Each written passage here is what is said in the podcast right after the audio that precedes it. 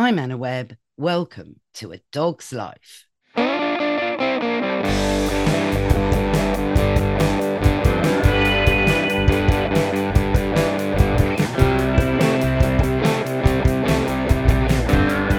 Miss Spinks, you know how much I love dog training and how I love doing it properly, for positive reinforcement, and face to face in person, I think is best.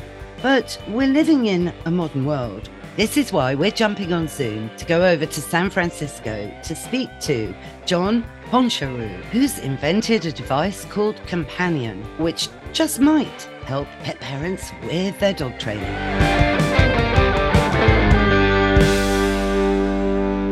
John, welcome to A Dog's Life. Thanks so much for having me. No, it's great. It's um, quite good fun, actually, to be zooming over to California. We love it out here. I'm sorry to hear about muggy England. If you want to come over for some California heat, just let it let us know. We'll uh, we'll host you at our headquarters at the SFSPCA.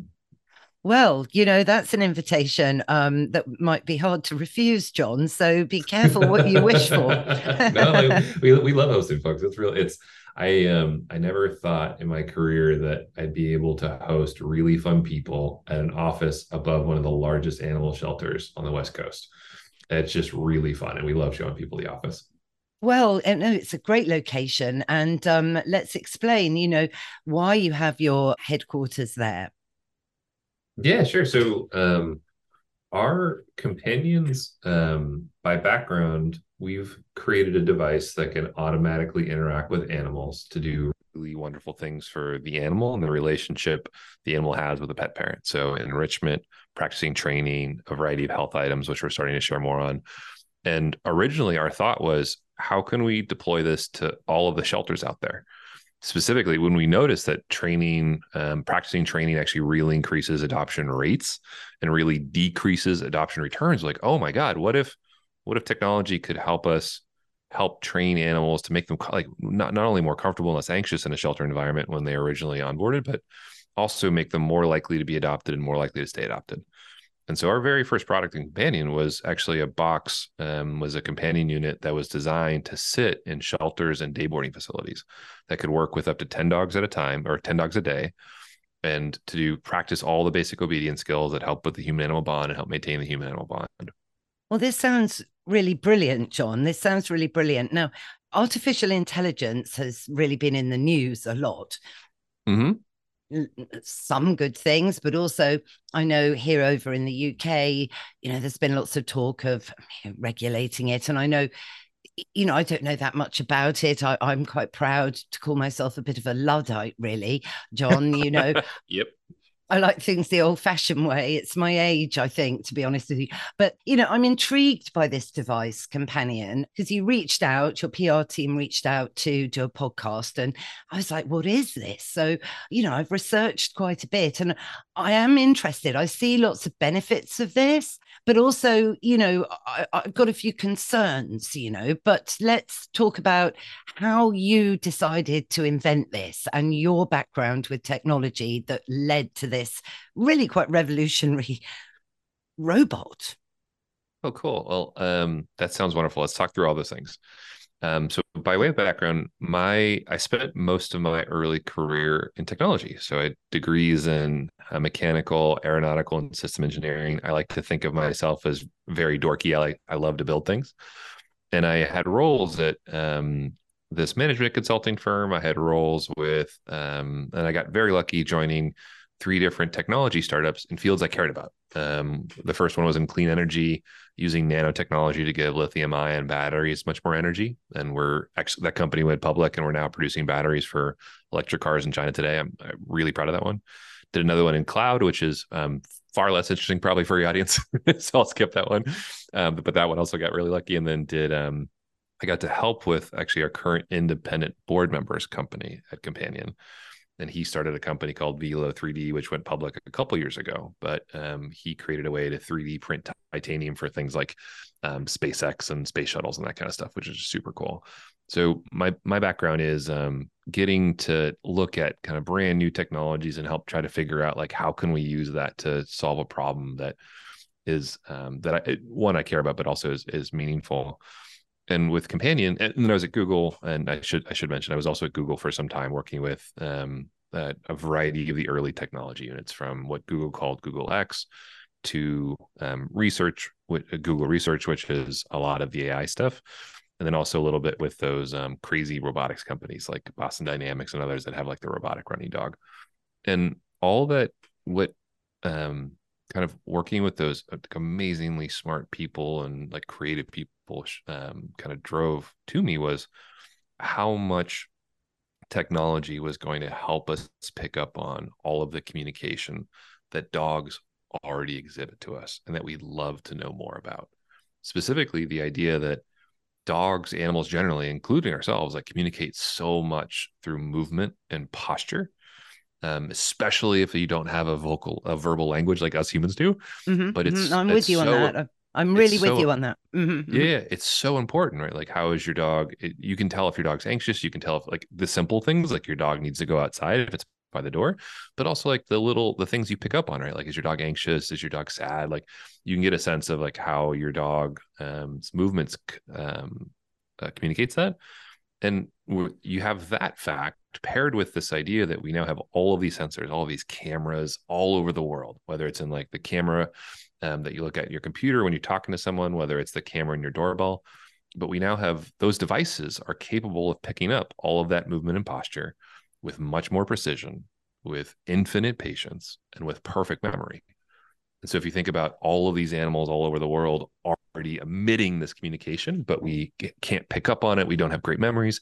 But now we have all of these devices that are exploding all over the place. Um, perfectly pick up on it for us. Like there's no way that these devices don't help us pick up on these subtle patterns that we really want to know about. We want to know like how our dog's doing. We want to know what our dog's feeling. Um, and companion is that technology distilled into something that can help your dog lead a better life through enrichment, through training, like every single day for hours a day. It really sounds really interesting, but already, you know, some questions for you. I agree completely on body posture and perhaps dogs disguising pain because they're very, very good at that. And on your website, there's a great video that highlights how Companion can kind of screenshot the dog, I suppose. Uh, please excuse my.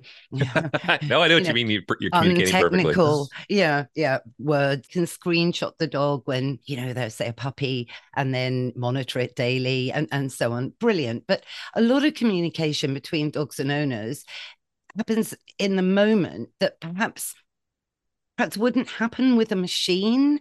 You know, totally agree. stuff like eye contact, like the robot hasn't mm-hmm. got eyes that are eyes, have, that, you know, do you know what I mean? So it's that actual living being, breathing, cellular human that the dog has adapted with for you know 30 30,000 years mm-hmm. you know mm-hmm. we've evolved so closely um, really epigenetically so that we've done a great job in domesticating the dog you know it's, it's extraordinary dogs know what pointing means chimpanzees don't which i love you know to be honest and and a robot can't point can it you know so that's where i feel there's some limitations totally agree so the we are at our highest aspiration.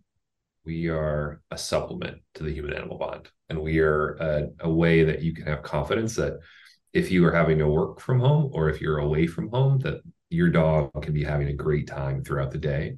And when the device is there, you can either practice the skills that help build human animal bond, like the basic training skills and help maintain the human animal bond, but also that your dog has a little bit of a watchful eye out for it at home in terms of the very basic things like eat, eating and appetite up to the very advanced things like some of the things we're starting to publish on um, such as the dog's body condition score and um, some of the other things that we'll be rolling out later this year. In answer to your question um, we so one of let me put it this way. If you ask the sfspca why they were excited about um, having hosting us uh, our office there they would say it's the human animal bond. That one of our advisors the chief veterinary officer of zoetis who's also the founder of the human animal bond research institute and formerly joined companion a couple years ago as an advisor he would say that like the idea that while you can't be with your dog we all want to be with your dog 100% of the time you and me included but we have to work we have to do other things and so in that idle time, if you can use that time to do useful things that are shown like practicing sit not for a couple couple hundred times but a couple thousand over the period of 6 12 18 months to the sound of your own voice or critical like mission critical things like recall if you really want to be sure that if you're out and about and your dog you can get your dog's attention and get them to come over to you if you need to. These things that not only help answer the question of does your dog listen to you? It helps your dog learn to listen to those audio cues and continue to be really um, attentive to them. But they also make it so that you get to spend more time with your dog in more confidence. It, so i think most of us struggle when we do a pet training class we do a dog training class for six months and we're we're so excited by the result right? But then if you don't keep practicing it kind of dulls over time which is how behavior work oh, how behavior works in terms of having a half life if you don't practice part of the big value of companion is that the companion unit works with your animal day in and day out to practice um, and keep all those skills fresh so that you get to live more with your dog. Yeah brilliant. You know i mean look i'm i, I do behavior work so i I see all this happening, you know, um, on, on, pretty much on a daily basis with people getting perhaps bored, getting frustrated, not being able to commit the time to training, underestimating the amount of training dogs need. But how would you train the recall though when you're indoors with the robot? Mm-hmm. There's no distractions. You see, a recall, you know, from my book of training, you go out, you test your dog's recall in the park, you know. Mm-hmm. It, you know, there's this saying, certainly in, in England with training, that a sit is never a sit until you've proofed it in at least 11 different locations. I love that. So 100% agree. And so part of, um, with companion, we are a tool. We are by no means completely animal behavior in a box. Like that would no, actually, that's not what we want to do. Um, because we want to make it really easy for every pet parent to have superpowers in terms of their own training skills. At the end of the day, and the same thing on the health side, we are a tool for a veterinarian for what we can do for health, and we are a tool for behavior training enrichment for what we can do for a pet parent. Now, what I mean by this tactically is if, say, your dog graduates SIT 101 as part of the companion curriculum, and it's done 500 or 1,000 sits, um, at the end of that curriculum, we would say, you know, uh, pet parent, your dog would love to show off its new skill. Why don't you come into the training area tonight as your dog's doing a couple sessions, and we'll transfer, help generalize the command from the device to the human. And then once we have done that, we will say, pet parent, like one of the things that's really helpful is for you to close the loop with your dog, practice this behavior with them. And why don't you take them out for a walk tonight in your local dog park and go to some very quiet areas and practice this this way? Go to some medium level noise areas and practice some more sits. And then over time, go to some very noisy, distracting areas and practice sits. And you do that over the coming handful of weeks and months to help the dog generalize. And then we'll always be at home. The companion will always be there after that to help the dog continue to practice. And the device, we actually haven't done this to date, but I mean, the device also has a very high grade speaker and it can do things like mimic noises of the street, mimic noises of things that um, can drive anxiety with animals. And we're excited about that in part because you can actually do things like noise desensitization um, with, you know, to the sound of thunder, to the sound of uh, truck brakes, um, but in a device that's able to watch the animal for anxiety at the same time of counter conditioning and being very, very patient. So all that to say is, um, well, I tell you what, I'll, I'll leave it there. Um, does that make sense? yeah, yeah, it totally makes sense. So I see. So it's almost like you're setting a training program with the pet parent as well. So yeah, it, oh, that's that's a yeah. great way to look at it. Yeah, it's like it's almost like we're we're we're we have two customers and we have two folks we're training. So we have the dog is our actually I do believe this is one of the first devices to be really designed for the dog first as opposed to the pet parent first but also like that we've designed it so that not only does the pet parent think dog's having a blast, but we want the pet parent to have a blast and feel as though we've made this experience far easier, far more easy to not only do the right the number of repetitions you need in practice, but also give them insight into their dog's behavior, their dog's health, but almost be like um, it's it's really we want to be a resource for the pet parent, kind of be in their corner. You know, I like this. I mean, I do because post pandemic, a lot of people now are finding it difficult to look after their puppy that they bought in the pandemic. So, doggy daycare here in London, for example, is soaring. You know, dog walkers, um, you know, are soaring in their services that they offer and, and so on.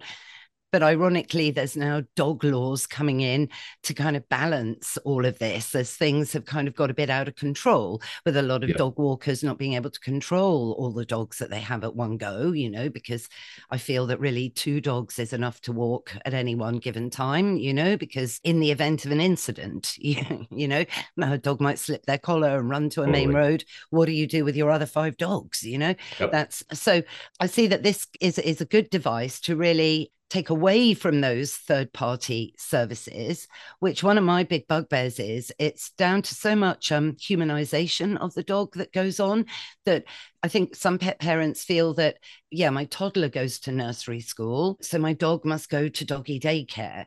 When in fact, yes, your toddler should go to nursery school because it's human, but dogs are pre programmed to stay with their pack in inverted commas. And you, the pet parent, should be the focus of their world so that when you say Fido, come, they come to you. And consistency, of course, is key.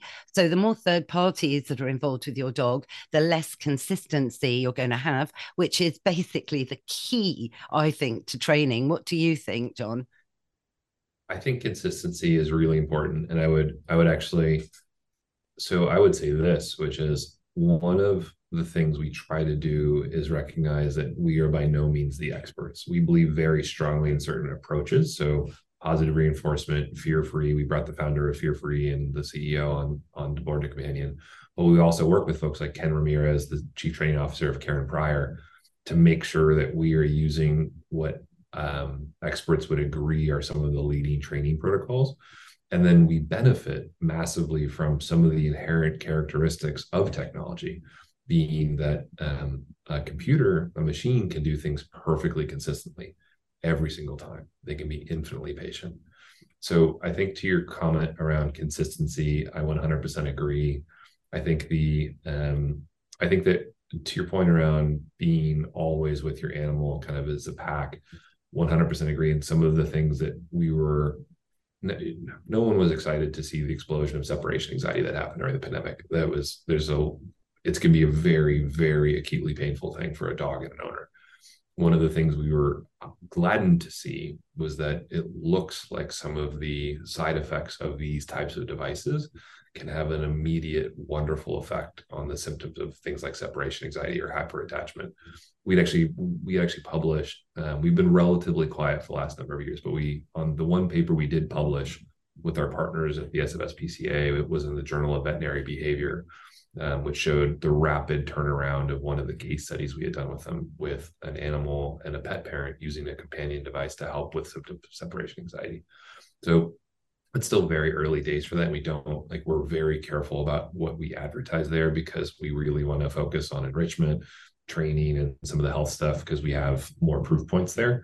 But I do believe we're going to see some really compelling solutions to some of the acute problems around animal anxiety and being away from the owner. So I, I know I covered a handful of different topics there. Was did I did I hit on what you're looking for? Yeah, yeah. Look, this is all really, really interesting. Um, yeah, because you know, the, there's been other devices, obviously not the same, not using artificial intelligence, um, before where owners have pet parents, I should say, rather have um, you know a smartphone and there's a video on in indoors and they can look at their pet and make sure the pet's okay and then i think a couple of them are voice activated so you can kind of have a conversation with your dog so actually not like companion at all and on mm-hmm. those ones i've kind of postulated that they could make the dog more anxious because mm-hmm. the dog could think well, well, where are they? Have they gone to mm-hmm. heaven? Are they talking to me? Who's this? Is this like some spirit that's um, you know, and it could heighten anxiety in some dogs. And I think that's something I want to postulate to you really as well that dogs are so different. One Labrador might be completely different to another Labrador. So tailoring things to an individual dog. I only say this because uh, uh my favorite breed, and I've, I've got one here, is a bull terrier. Now, mm, yeah, so I mean, One day I'd love to try companion with Prudence. Actually, I mean, she is already really well trained. Oh, I love that name. I'm just yeah, I know. I'm just I'm just wondering how she would react to it because they she is prone to frustration. Mm-hmm. And I know I've watched the video and it is so Karen Pryor. I mean, I'm I'm mad about clicker training. I love it. Um, I oh, just cool. wish Oh gosh, Ken's, yes, Ken's totally. Amazing. Don't Shoot the Dog was, you know, one of my first ever books that I absolutely love. Um, but you know, pet parents find it clumsy with the clicker. So when I'm doing behavior sessions, I try to let them do a thumb up because, of course, mm-hmm. that's how you work with a deaf dog. And mm-hmm. Bull Terrier is born half deaf. That's a joke. So I found a thumb up because it's on your hand already. You don't have to remember it. You don't drop it. You don't lose it. It's on your hand. Thumb up. And that's your marker. I like that. But I, I see mm-hmm. that with Companion, you use a clear yes which is the mm. marker, because obviously the robot doesn't have a thumb um, or a clicker on it. But, but you know, so so I see what you're doing. It's it's great. It is all you know, all the science, the theory is there. You know, but it, it is this thing with individual dogs. I could see Prudence trying to headbutt companion and just say, listen, we have, we have not had that happen yet. well, yeah, I think you should try with some bull terriers because they are known to be the only breed that is untrainable. I would argue that that that's a fantastic use case for a device like Companion which has infinite patience. So that um, yeah, but the dog actually... doesn't have infinite patience. That's the difference. okay, yeah, I it's true. The um, there was a handful of really good questions there. I'm trying to write them down as quickly as I can to make sure I hit on all of them. But um, one of the this is an anecdote. One of the decisions we made early on, um, and something we're constantly asked about is, does this work with cats? And mm-hmm. the answer is yes. You can train a cat in very in some of the same behaviors. We um, it's just less intuitive for consumers, for pet parents to realize they can, which is the only reason. And it's actually a perfect use case for companion because it requires the patience of a saint to train a cat. I know um, I've trained a cat. Oh, John, my cat passed two weeks ago, so I'm a little oh, sore talking about. That. No, it's okay. And I, I trained him to do high fives. His cool. Yeah, oh gosh, easily peasy. I'm quite good actually as a trainer. Um, That's great. But he, yeah, wonderful. Uh, and yes, of course, you can train a cat. And but the only reason we didn't start with that as a product was um, just be, it was less common for people to use training services of a dog versus cat, right? So that we started with dogs, but it would work very well on an animal that. Um, and the other thing I'd say is that the curriculum of companion automatically moves at whatever speed the dog would like because it's all opt in for the dog. The dog is free to leave at any time. The companion has to earn your dog's um, trust and your dog's um, respect, or not respect, but the companion has to communicate how much fun the dog can have with companion. So it's not just teaching and watching for different levels of frustration and adjusting to the dog, but also just constant playing games, having fun, which is keeping the animal around like around and interested is a big chunk. And then you also mentioned before a little bit about um, an animal reacting to like a voice on a device or um, kind of you know with someone kind of randomly throwing treats at it 100% agree that our hypothesis and i don't um, I always avoid saying ill, speaking ill of others, and I, am not going to here. But I would, what I would say is that we have seen devices in shelters that you know allowed um, potential adoptees on online to kind of look into an animal in an enclosure and then randomly throw treats out. And unfortunately, those shelters have had to rip those devices out within a period of a couple of weeks, or you know, weeks or months, because they drive anxiety in animals. Um, mm-hmm. It's the definition, like by reinforcing the animal randomly. Um, that is the definition almost of how you get superstitious behaviors. So an animal like, oh, like I went over to this side of the pen and I got a reward. I wonder if that's what did it. And to your point, like one of the really fun things that my colleagues and I had the opportunity to do, along with folks like Ken Ramirez and others, is really think about this device from the perspective of a dog. Like to your point, a dog like hearing some random voice of some stranger kind of out loud, they don't even know where it's coming from let alone what it might mean. Should they be responsive to it or not? Um, I'm really proud that we've designed this device so that that's not possible. Like we've been very thoughtful with making sure that not only is the physical device very affable to a dog, the right colors, the right textures, the right smells, but also all of the software is designed so you can't override the the behavioral protocols that are fear-free, positive reinforcement um, base that we've put into the device. So it's it's not there's no mode where a stranger or even a pet parent actually can talk with an animal live because it actually can cause anxiety. The companion independently works with your dog using that software. And if you want to do something fun, like you could imagine a future in which we do like a little heart touch, which you press a button in the app and the device will call over your dog for like a little sit and a little have a little fun. But the companion's always meant to mediate that interaction. So there's no chance of causing the anxiety that might be caused by um, some direct um, unknown interaction on behalf of someone kind of injecting their own voice. Okay, yeah, no, I get that. But there's also so yeah, really interesting, John. Really interesting so far. Now, I guess all of this has been inspired by your own love of dogs. Yeah, so it's a simple combination of I.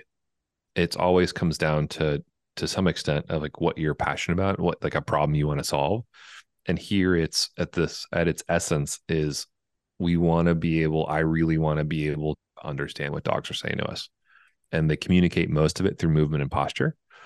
I, re- I really want to give my dog a really wonderful day at home, as much interaction and enrichment as he wants with his like getting exercise his own primal drives. And I also like recognize that I can't put 10,000 repetitions on sit or down or recall. And I love the fact that we can help people do that and keep those skills really fresh. And I didn't really explain this before, but what I mean by living more with your dog is if eh, having really good recall, having really good sit, having really good sit stay is immensely helpful if you are somewhat nervous about bringing your dog to a noisy environment, whether it's work, whether it's a new dog park. Having these having these training skills really well polished and continually polished gives you more confidence, which then allows you to spend more time with your dog.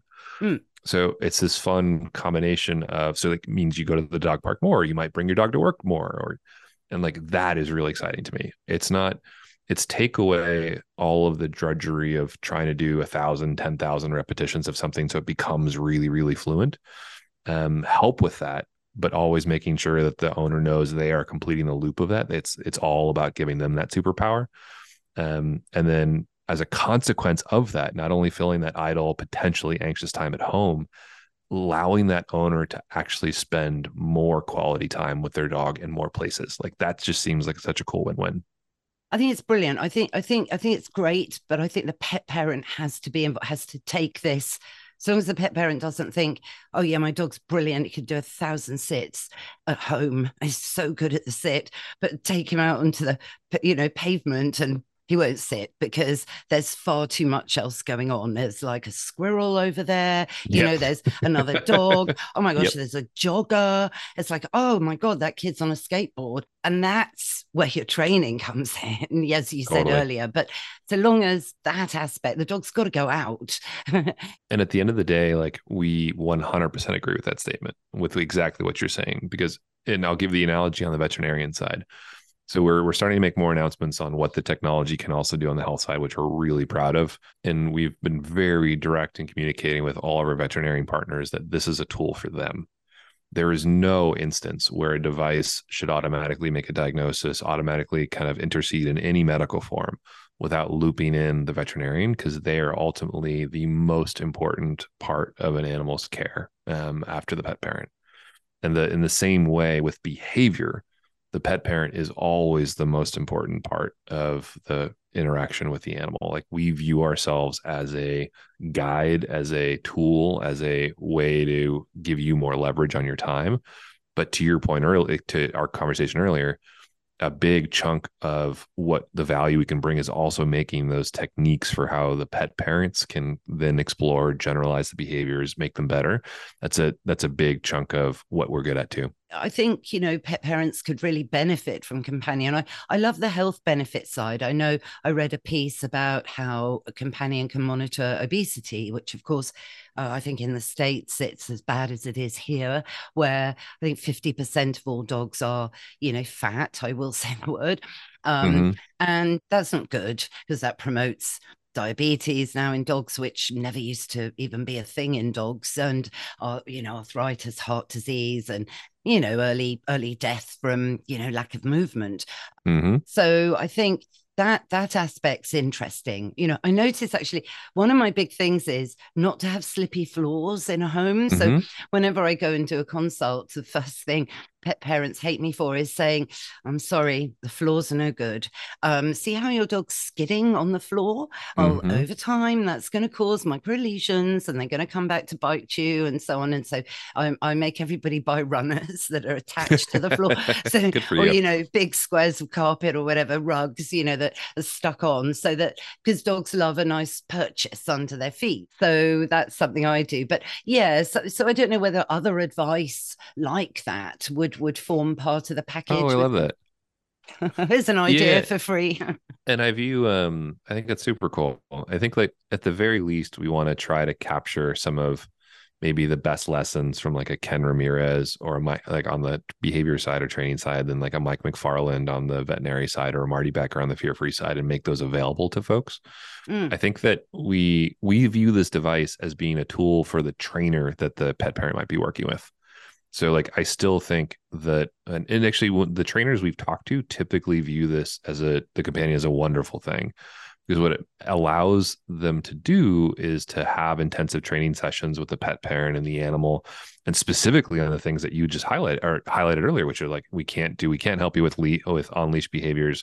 We can't help the companion can't help with situational items besides giving you really good grounded basic you know basic training skills but we're a big believer in having um, as much as you can having a wonderful relationship with a trainer and a behaviorist.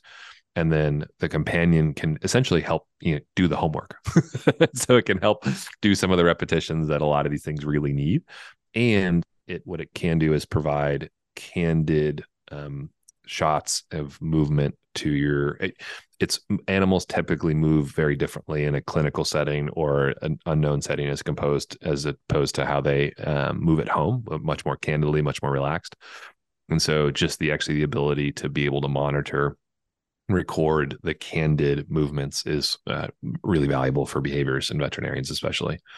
And just to say on the i know i was kind of vague on the health side. Let me let me our the bcs the kind of the animal obesity um, you mentioned 100% Yeah, yeah. agree we're super excited about that like it's more animals it's the number one health problem in the us when it comes to dogs it essentially leads to shorter worse lives Mhm. uh, in terms of exactly as you said it. And then one of the other things I hope to be able to make more more about it public is for the last three or so, maybe more years, we've been able the companion unit and the companion service has been able to tell when one of our users' dogs is in pain and the owner doesn't know.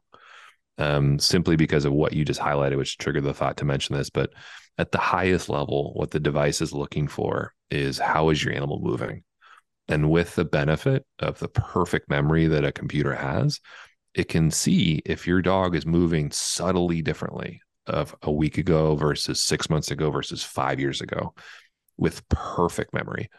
So that if your dog might be, if your dog might be a slightly overweight and actually might have some of those symptoms you just mentioned, like osteoarthritis coming on, we believe the companion's going to be in a great position as an early warning system to say, in the ideal world, we would give you a um, your dog is good for a walk today. Yes, it looks a little sore, but it's it's just sore from its run other day. Or something like, you know what, we think the soreness is actually indicative and look very similar to some of these other conditions we've seen. Take this video of your animal's interactions with the companion, can distill down, and go talk to your veterinarian about um, taking a look at uh, uh, what they're seeing. Yeah, absolutely. And maybe the vet will, you know, prescribe massage or physiotherapy, hydrotherapy. There's so many for uh, for joint issues, musculoskeletal issues. There's a lot that can be done, you know, without just, you know, firing painkillers at, at the dog, you know, so you're really treating the cause of the problem rather than the symptom. That's certainly where I come from from my study with the College Mhm. of Integrated Veterinary Therapies. But again, yes, you know, I, I I like I really like that aspect. So I think a lot of pet parents don't see their dogs put on weight. You know, you you just sometimes don't see it on yourself, do you? Let's be let's be honest. You know, I've been there. um, until you try on a pair of trousers you haven't worn for two years and they don't fit. Um, Yep. So, yeah. so I think that from a health perspective, is, is is a really positive aspect. So I'm all about conformation with dogs. I'm I'm I'm really kind of specific on that. I like to see a flat top line, and you know, the more time you actually spend with your dog, knowing what you're looking at, then you can do it intuitively. But of course, a lot of pet parents now are first time pet parents, so mm-hmm. they won't necessarily know. And and I think in a way, this is all you know an education. A lot of people don't even know how to train their dog through positive reinforcement. How do you train a sit? You know, n- no idea of, of, of, the easiest thing in the world to train, but for me. But um, then with companion backing up, I see I see all the logic. You know, I'm I'm warming to all of this, John, a lot more, and um, you know, oh. I'm loving I'm loving your enthusiasm for it and your passion coming through. Because yes, if it can keep dogs unabandoned, you know, keep dogs with their pet parents for 15 plus years.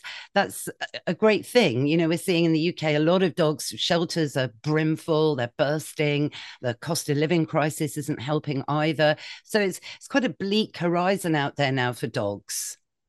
Yes. And so maybe to as a way to put an end cap on kind of all of the more advanced things I mentioned on health, on BCS, on pain.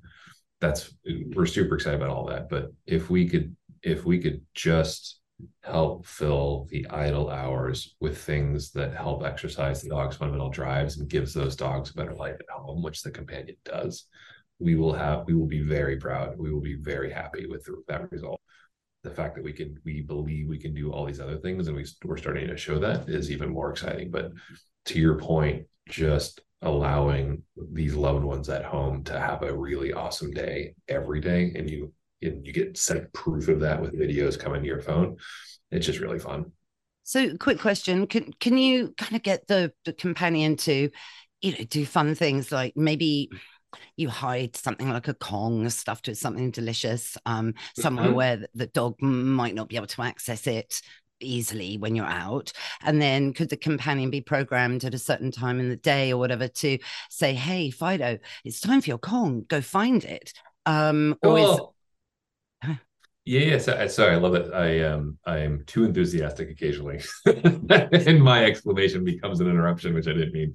No, but um, the the short answer is yes. So our customers can already start a session just by pressing a button on the device. They can press a button on their phone, whether they're at home or whether they're away, and they can also schedule sessions throughout the day. And so, it's, whether it's starting a companion session, um, it could be a game, it could be practicing training, it could be something else, something behavioral related um, it can be a variety it, it's very very flexible. It's meant so that um, you can it can be like a treat that you put it kind of a la carte like you get to control every single one or you can set it so that your dog gets 10 different sessions throughout the day at 20 minutes at a time.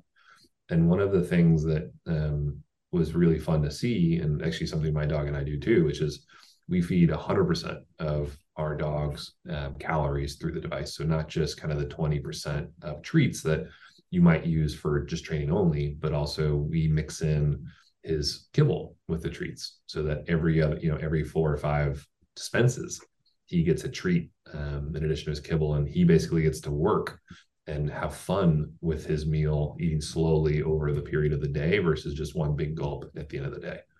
And you, we've seen people kind of do this either with, you know, like do all the week. They, you know, all through the week they feed 100% of the companion, then they might do some fresh meals on the weekend for fun but it um, it it you could consider it kind of the world's most advanced food puzzle if you want to look at it that way. yeah, yeah. Mm, only problem is some people don't feed kibble. I'll let you yes. think on that one. exactly. Um, then that w- might not work so well. But John, so when might this be coming to the UK? Yeah, so um, as soon as we can satisfy the demand in the US and we have the bandwidth to do other countries is a simple answer. We want to make it as quickly as we possibly can. Um, we're shipping to, uh, I think the first ship date we made available for next year was February. And right now we're sold out until August of 24, I think. But our intention is to sell out the first two years of production within the next couple of months here. And I'd like to make them there's nothing about the device that is US specific besides the the power adapter. And we'd like to make it available to the UK as soon as we can. Um, but I just I don't have a timeline on that now. And but we do have what I would say is we actually have, um, in addition to Mars and a couple of venture firms, really proud of, and a couple of animal charities that have invested. We've also had investors from places like Australia. Um, so we have a we have a vested interest in um, expanding out globally as quickly as we can.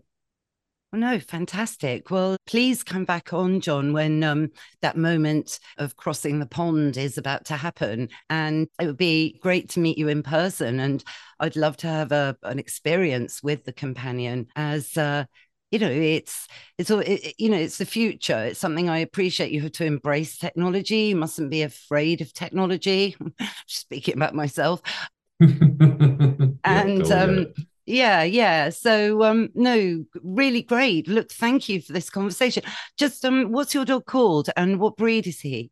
We have this wonderful dog named Boomer who you can find on our website. He we think so he's a rescue from the SMSPCA. He's about 5.